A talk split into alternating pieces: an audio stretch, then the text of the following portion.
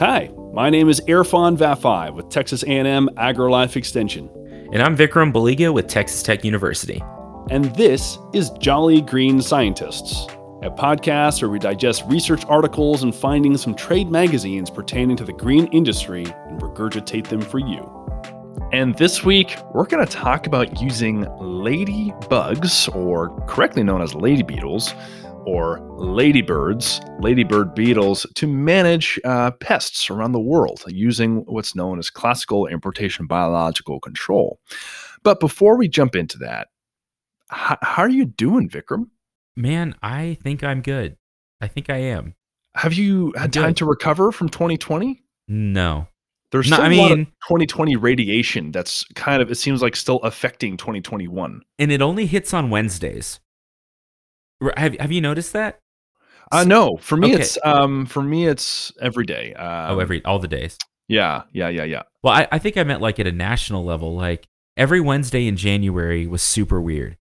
Super weird. Okay, we so had- before we continue, I just want to make sure we're not trying to push any kind of conspiracy theory here. no, this is just you're just speculating. I'm just you're speculating. Just fun here. about about how Wednesdays They Yeah, land on Wednesdays. Have They been land- landing on Wednesdays? Okay, yeah. So the first, the the the capital whatever riot Yeah. thing was uh, the first Wednesday. The second Wow. Wednesday was an impeachment trial. The third Wednesday was an inauguration, and the fourth Wednesday was GameStop Gate. Wow. Game stonks. Game stonks. What's up tomorrow then? I I don't know. I kind of can't wait to find out. Actually, Aliens. It's Yeah, about maybe. time we get them aliens. I'm surprised we didn't get that in 2020. You know, I must say, I was a little disappointed we did not get aliens in 2020. I feel like they probably showed up, and they even they were like, "Uh, I'm gonna wait. We're gonna we're gonna hold off a, a year." There, there's just already so much in the news cycle that they they they couldn't get to writing the alien article. Yeah, yeah. They're They're already here. And and the aliens are like, "No, y'all have your own thing. Like you got you you're clearly dealing with some stuff." Y'all figure this out. Yeah, and we'll be back maybe. All right. Well, uh, we're jumping right back into what do we do here, Vikram? We're jumping back into talking, digesting research articles, right? As it as it pertains to specialty crops or green industry. And one of the, the questions that uh, I occasionally get relates to releasing of beneficial insects, or in particular, lady beetles. Now, this is especially for people that buy products from green industry folks. This is the consumer. So, if you have a home garden, which you may Maybe. Yeah. maybe do, I do. or, or you have some plants and you're you have some pests and you're wondering, can I just buy and release some lady beetles? This this episode is going to be uh, for you. If you're interested in classical importation biological control and what that even means, this is also for you. So, Vikram, are, are you familiar? I mean, I know you're a plant guy, and so I don't know how much importation or classical biocontrol y'all talk about or learn about. You know, we do a little bit, and in the landscape sector, it is mostly in terms of ladybugs because, or I'm sorry, la- I, ladybird beetles. I don't want to be, you know, rude. We can Uh, call, yeah. How dare you? I know, I know, but lady, yeah, For ladybugs are. simplicity, we can call them ladybugs. Sure. Right, Yeah, I agree. for. I agree. Let's go with that. And no, it's it's pretty common. You know, you can go to your local garden center and buy a tub of 500 ladybugs for fifteen dollars, and uh, you know release them in your landscape. Uh, we talk about that um, some in a uh, augment. We we I think probably deal more with augmented biological control, where like Okay. we're we're using it as a uh, uh, you know, kind of on the spot control measure. We do that with ladybugs and like Encarsia wasps and some other things, but we're not necessarily like trying to establish a population. We're like, we're going to use these instead of an insecticide. That, Right. That's typically how we deal with it. Yeah, and so we call that inundative augmentative biological control, where you're just trying to inundate the pest so much that you know your biocontrol doesn't really have a chance to really persist, right? It's just like you're putting so many of them in there that they're just going to eat anything's there, and then they don't have enough resources to really survive. Right. Um, and that's that's common. I think home gardeners they're either thinking of inundative inocu- uh, inundative augmentative biological control, or they're thinking of inoculative, which is yeah, I'm going to buy 200 lady beetles, but I'm hoping they'll stick around and lay babies, and, and those babies will eat some more of my pests over time. And those are both examples of augmentative biological control. Now, this paper, uh, which is called Exotic Ladybirds for Biological Control of Herbivorous Insects, a review published in Entomologia Experimentalis e Applicata in uh, 2020, so uh, just kind of recently, is a review paper written by people from all over the world. It's kind of cool looking at the author list. Uh, from Canada to Italy to uh, Switzerland to Portugal. Uh, these these people are uh, from all over that that helped uh, write this article. And they're talking a little more specifically about examples of importation or classical biological control. So that's when you have a new invasive pest that comes in. So, for example, something that's been impacting both the landscape and a lot of our growers in Texas is a crepe myrtle bark scale. Mhm. It's a scale insect pest of crepe myrtles. Uh, and it's from Southeast Asia. Is kind of what they've what, what we've concluded based on some of the, the research. And so one one strategy, right, is to go back to its native habitat and see what's managing it in its native range, right? Like why is it not considered a problem in Southeast Asia? Right. And finding those specific predators that are very important uh, for the suppression and basically importing them, bringing them in and releasing them. And so that's what classical or importation biological control is. And it dates all the way back to some of the first early recorded examples being back in the 1800s, uh, where there were some uh, released for uh, aphids in New Zealand. Uh, and that was in 1874. And then another kind of poster child of classical biological control is when lady beetles were released in 1888 in California to manage the cottony cushion scale uh, in citrus trees in California. And basically, I mean, as you can imagine, uh, you know, you know, this this particular pest was going to be a huge problem, a major expense to manage, and going to be an ongoing insecticidal battle. Mhm. But with a few introductions of these lady beetles, um, they successfully suppressed this scale, have been suppressing the scale, um, and, and basically reduced any uh, any any need for insecticide spray. So it's pretty remarkable what classical importation biological control can do. pretty it's pretty fascinating and, and reading through you know this paper it, it was interesting to see that you know they've tried this with many species and many genera of of ladybird beetles over the years and i, I don't know why it surprised me a little bit but it seems like the uh, a percentage of success stories is is relatively low did you find that Yeah, so they have 822 introductions of fully identified Coccinellidae, of and that's composed of 212 species and 68 genera. So, like you said, like there was a very large diversity and very large number of recorded uh, introduction. Um, in the review paper, they go on to say that of these, 270 of those introductions led to a permanent establishment. So that's about 30, 30-ish percent, about a third yeah and um, of that, about 14.6%, or 120 of them, actually uh, contributed to at least partial control of the target pest.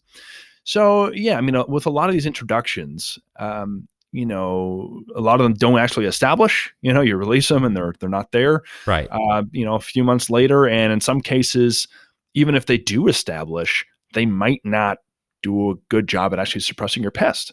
And there are a couple, uh, you know, again, poster child examples of this. One is Harmonia axyridis, Mhm. um, and another one is the seven spotted lady beetle, Septempunctata. Septempunctata. That's fun to Harmonia say. Septempunctata. Yeah. um, that, yes, or, or the seven spotted lady beetle that um, both of which uh, are, are introduced exotic ladybird species, at least here in the U.S. And they're very voracious, right? They like they will they they eat a lot of aphids and they reproduce quickly, but you still see a lot of these pest problems. Like they still, it's like they they they're eating a lot, but they haven't solved the problem. And Right. so one of the potential reasons is that all they've done is just outcompeted all the native ladybird species. That's So you got like, let's say 10 native species, and this Harmonia comes in as doing the work of those 10 ladybird species, but has also excluded those other 10 ladybird species. So it ends up you know, the the net is that you get the same amount of aphids eaten, all by one species instead of ten. Uh, You know, it's- is not considered good. well no no that's that's not the idea well and it's interesting because we we're, we're talking about ecology in my class right now and uh, Ah, you're teaching a class. Tell us a little bit about that. What, what class is this? oh yeah i teach uh, introductory horticulture and it's um kind of a general science non-majors class i've got about 100 students this semester and Ah, nice. That's Uh, exciting. yeah but we Look at you, you know growing young minds. Uh, trying trying my best whether they're better whether they're better off for that or not we'll find out that's to be seen um but we talked about ecology today Yeah. and started talking about ecology today. And one of the things we discussed is that it, it can be too it can be difficult for two species to fill the same ecological niche, right? Right. And Absolutely. so when, when we talk about this kind of control, that, that I think that's really where that is super applicable in that okay, we have X, Y, and Z pests or or prey sources, not necessarily pests, but like and the more aggressive of the two species, whether the introduced or the native, if they can outcompete, they kind of take over in that niche. But what's interesting is they that may not be better. It may just be a like like you're saying a lateral move. It's sort of like value neutral. Right. Yeah. And this kind of brings up the whole question of is more diversity considered better for our ecosystem, right? And so you might say that if you introduce exotic species, you are in a way increasing the diversity. But uh, you know, there's been a lot of studies showing that it's not necessary. More diversity isn't necessarily better for the stability of the ecosystem. There are certain types of diversity and Right. interactions that you want to promote. And so, in this type of instance, like just like what you said, um, what what you want to aim for is what's referred to as niche partitioning. So if you if you have an introduction of another exotic species, you want to ensure that it's attacking maybe a different life stage of the target pest. Uh, maybe it it uh, performs at a different time of day or different part of the canopy of the tree. Maybe they come out at different times a year, so they're not directly overlapping. So it might have uh, a temporal or a spatial um, niche niche partitioning going on there. Right. And so in this case, however, with Harmonia axyridis, it seems like it overlaps with a lot of the the particular niches of these other uh, lady beetles. As a result, you get some kind of competition. So you're going to have some kind of uh, positive negative interaction going on there. In this case, it's it's um, it seems like Harmonia is coming out on top. It's pretty interesting, and it and it brings up also a, a conversation of I don't know because it if you're displacing a native, but your introduced species feel like I, th- I think there's there's this uh, big movement towards nativism, right? Like the the the species that was there first is the best species to be there, right? 100. percent Oh man, we're in trouble then. I, I yes, I know. uh, yeah, no, absolutely, 100. percent Uh, I mean, but, my parents are from Iran. Uh, mine are from know. India. Yeah, Yeah, no, I know. then- I know.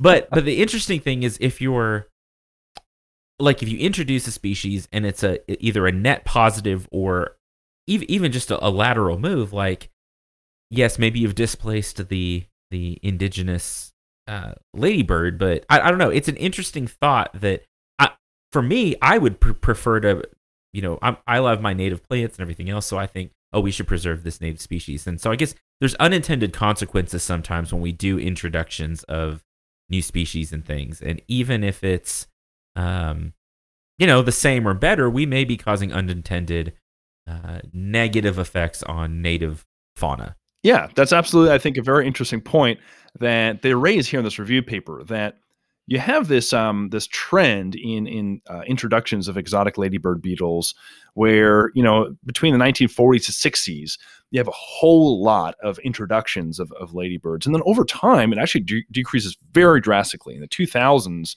it is like not even a tenth of Hmm. what they were releasing in the 1950s, and that's because there was a recognition of these potential negative impacts of introduced species and a move towards more specialist species introductions. So, you know, ladybirds are a generalist. You know, they feed on a lot of different uh, things, or, or can anyway. Uh, they can, you know, even uh, engage in what's referred to as intra-guild predation. So that is, if you have other predators, you have another predator sharing a similar prey item, but you also feed on that predator. That is referred to as intra-guild predation, and that is not not always ideal, right? There are Sure. situations where that can still work for suppression of the pest, but uh, in many cases is not considered ideal. And so there's been this push towards using more specialist natural enemies. So that's like parasitic wasps that are going to be highly specialized on the uh, on, on the host that they use. And as a result, we'll have a lot less non-target impacts. Well, and and I don't know if this is the right time to talk about cane toads or not. it's always the right time to talk We about could- cane toads. but, but that's that's you know i think that's on an extreme end of a, a horror story of what we're talking about right? Like you introduce this this biological control agent. They took what six males and females to, to australia to con, um, control this cane moth and they ate everything but the cane moth. Because like outside of their native habitat they were like ah birds lizards dogs i don't care children it doesn't matter. Yeah. like they and and so that's that's an interesting like I think cautionary tale as we talk about these things, but it seems like uh, there's been much more success and a lot we learned from that. I think uh, in some of these um, uh, insect introductions and things like that. Right. Absolutely. And I love, um, you know, I, I have a, a son who's just over two years old now. So we're trying to find him some good cartoons to kind of watch that are going to, you know, at least get him a little, think a little bit about science, you know, so that I can talk to him about fun science things as he grows older. And so there's the new uh, Magic School Bus. I don't know if you've Mhm. seen it at all. And the very, I think it's the very first episode that talks about basically invasive species. You know, one of the kids introduces some exotic plant to the Galapagos Island, and then they go into the future, and it's like this plant has taken over the island, and to manage that plant, they've introduced like bunny rabbits, and to manage the bunny rabbits, they've introduced da da da da, and it kind of like snowballs. And it's just a really, I thought was really amazing because it's like what you learn in first year ecology and conservation biology Yeah. uh, about you know invasive species and about how you know they don't necessarily have their natural predators in this new habitat when they go there and so how can you find one that that would target it without having non-target impacts and so on and so forth. And so we have this uh, case where with a lot of ladybird species um, and by by a lot, sorry, I should say, you know, a select few ladybird species that have been introduced, so such as Harmonia axyridis and Harmonia subpunctata, that uh, they they they have had lots of non-target impacts, and, and as such, has informed a lot of our future strategies as it, as it relates to uh, releasing of of these ladybird beetles. Mhm. And so they actually go into some uh, specific cases in this review paper, which is kind of interesting, of talking about releases of these different ladybird beetles and then how it's impacted um, suppression and or diversity and, and so on and so forth. So, for example, in one of them, they talk about in eastern uh, Canada, the the assemblage or the the species diversity of ladybird beetles was greatly modified after the arrival of four exotic species. So first, there was this 14 spotted ladybird beetle that they introduced, then the seven spotted, and then uh, they also introduced Hippodamia variegata, which is another species, and lastly, um, Harmonia axyridis. And Harmonia axyridis is also known as the multicolored Asian ladybird beetle. That's that's one of the common ones that we always see getting into homes, for example, Right.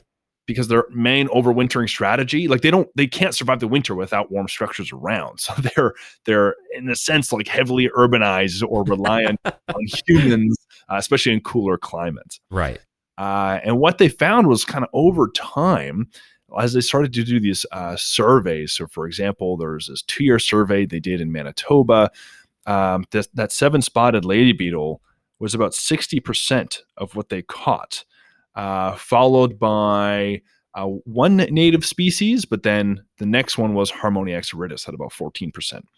So you can see like the predominant species composition was these ex- exotic species. Uh, no, that that is interesting that y- you find something that uh, competes so well in an ecosystem that yeah, it becomes the dominant species. It becomes the uh, you know, hun- I, honeybees are in some ways another good example of this, where honeybees are prolific. They're uh, you know, it's a different situation, kind of. You know, they're not they're not um, carnivores or predators or whatever, but they are so successful in a lot of ecosystems that you go out and you survey bees you're going to find honeybees. Like that's that's that's your your introduced main thing that you're finding now.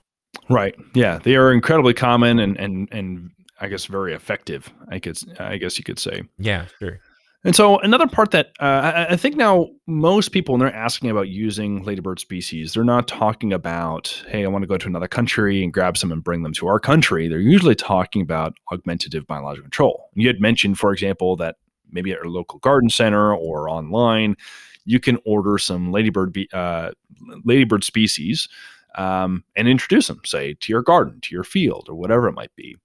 Uh, so again, we call that augmentative biological control they just kind of touch on that in this review and refer to another review paper that basically says that there are, you know, um, very few instances, let's say, where they will actually um, establish the the the challenge is that when they're released, is usually they tend to disperse um, mm-hmm.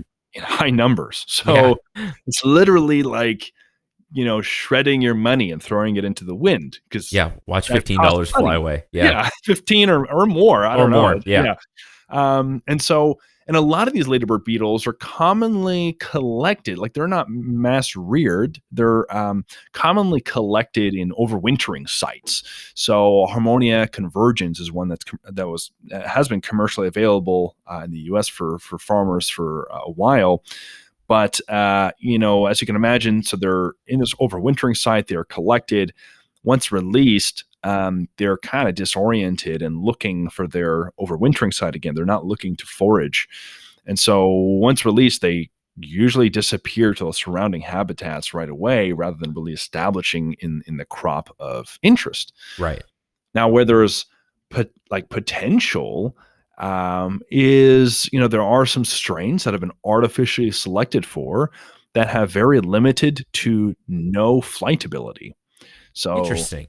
Yeah, you have like Harmonia axyridis. So this is our exotic ladybird species that is highly voracious, but also will disperse quite a bit. So you know there are these strains that might not be able to fly, and if you can find those, well, that'd be a good way of keeping them from kind of running away from uh, from from your plot.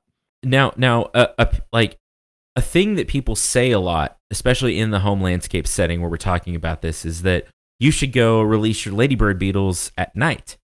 Um, because apparently, I or or what what is said commonly in the industry, right? You go to the garden center or buy them online, whatever. And what they'll say is, "Oh no, you should don't release them during the day, release them at night," because I don't know, they're sleepy and they stay put. Is there any truth to that? Uh, you know, the only thing I could really think about relate to that is, you know, they they you know a lot of insects um, might be using um, the the polarization of the sun and and and um, sunlight basically to help guide you know their their travel and or movement. Uh, and so if you release them at nighttime, they're much much less likely, perchance, to disperse. They also do use a lot of visual cues. So also, if there are no visual cues, they're a lot less likely to to migrate and move around as well. Right. So as a predatory insect, I I would expect, um, especially like ladybird species, that they might have more limited dispersal at nighttime. Okay. But I would I would need to verify that with the literature. I mean, I'm not I'm not certain specifically for ladybirds. That's interesting, uh, and that ma- and that makes sense to me. It's just one of those things that people say all the time, uh, and you know, it, again, it it makes sense, but that doesn't mean that it's true, and that's an interesting thing yeah, about. and it's I mean the other thing is uh, that also doesn't mean that they're going to be feeding at night when you release them. Right. So that might just mean that you're letting them sit in your crop until they decide to fly the next morning, you know, versus like right. releasing them and they just fly right away, you know. Right. So, so you, you feel better about it, but yeah, maybe.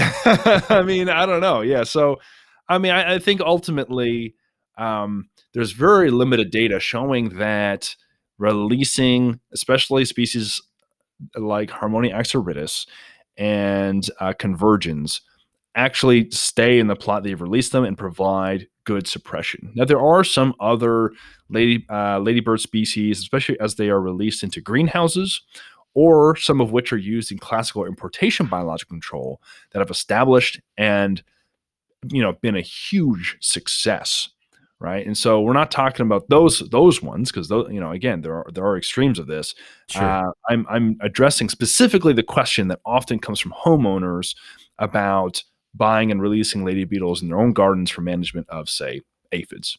Right.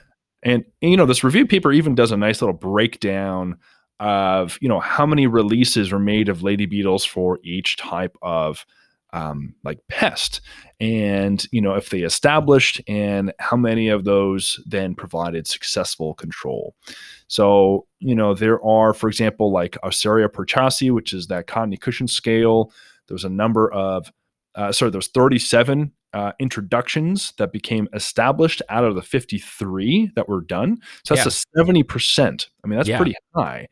And the number of introductions that contributed to partial, substantial, complete control is about 62%. So, like, again, incredibly high. When we look at aphid species, uh, for example, the release using Harmonia axyridis based on the literature, there's been 10 introductions, four out of those 10 established, so 40% and 0% provided partial, substantial, complete success. Uh, and again, that's because like it was really hard. I mean, maybe they're eating a lot of aphids, but there were still a lot of aphids around. And so it seems like all they did was really displace the native ladybirds, but you still had the problem. right, right, which is not not ideal. Less no, ideal. that is not ideal. That is not ideal. That is not what we want. So the the million dollar question: If a homeowner wants to practice biological control in their in their landscape. Should they go buy ladybug?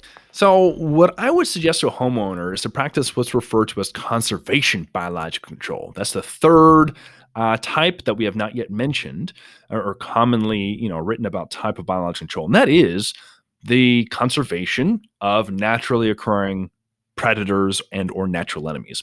So you do that by having diverse habitat by having um, some type of plants that are always uh, providing some kind of pollen or nectar throughout the season. So you want to provide continued resources throughout the season. Um, and you know, just being being cautious of things like monocropping or over fertilizing that can help um, help help uh, promote pest populations, or you know, don't necessarily plant things that get really high numbers of a particular pest over and over again every year. You know, try and find some cultivars or plants that uh, appear to repel and or resist insects a little bit more uh, in your particular area. And so through that strategy, I mean, that's going to be considered the most effective, cost effective, mm-hmm. um, and and perhaps best strategy in the long term than to rely on the consistent purchasing and releasing of natural enemies and and just to touch on that too, like usually when people are wanting to release lady beetles uh, in their garden, is usually because they already have really high numbers of pests. Absolutely, yeah. What's really important is when we're talking biological control, it is a numbers game, right? So when we're talking insecticides, I mean, it's like it's like dropping a nuke, right? So it's going to kill right, yeah. 99.5% of the population. When we're talking releasing natural enemies, we're talking about wolves eating sheep right? If you have 10 million sheep and you release 100 wolves, it's going to take a while for those wolves to eat those sheep. Right. Right. So, and, and in that same time, those sheep keep reproducing. Yeah. And so, if you already have very high populations, it's usually a little too late to rely on a release of a natural enemy to save your crop. Yeah. At that point, you're either hand crushing, like mechanical control. You might be hand removing those plants, bagging them, and getting them out of there. Or if you're not averse to insecticides, maybe you, you start off with some insecticidal soaps or oils, and then working your way up to uh, more hardcore insecticides after that. Well, and yeah, and and what I'm hearing is is sort of what we talk about a lot. That, gosh, at the end of the day, integrated management wins every time, right? Having a good plan and working in the environment and working with all of the tools available yeah. um, uh, it is really your best bet. And while this may be a band aid in some ways, like in some cases an insecticide might be, if you approach it from an integrated standpoint, um, you can actually have big impacts. And just the, the those predator species are there, right? Like in most most ecosystems, there's some kind of predator species, right? And like you said, you encourage them, you in, adjust your environment to favor them over the the pest, and you're 10 steps ahead uh, to begin with. Absolutely. And I think it's a lot uh, easier said than done. You know, I think sure. the next question people usually ask is, you know, then what do I plant? You know, do marigolds, do marigolds, I heard, you know, repel insects or they attract predators? You know, I've heard that, uh, you know, the, you know, whatever type of plants that they've heard, you know, have a very important role within a home garden.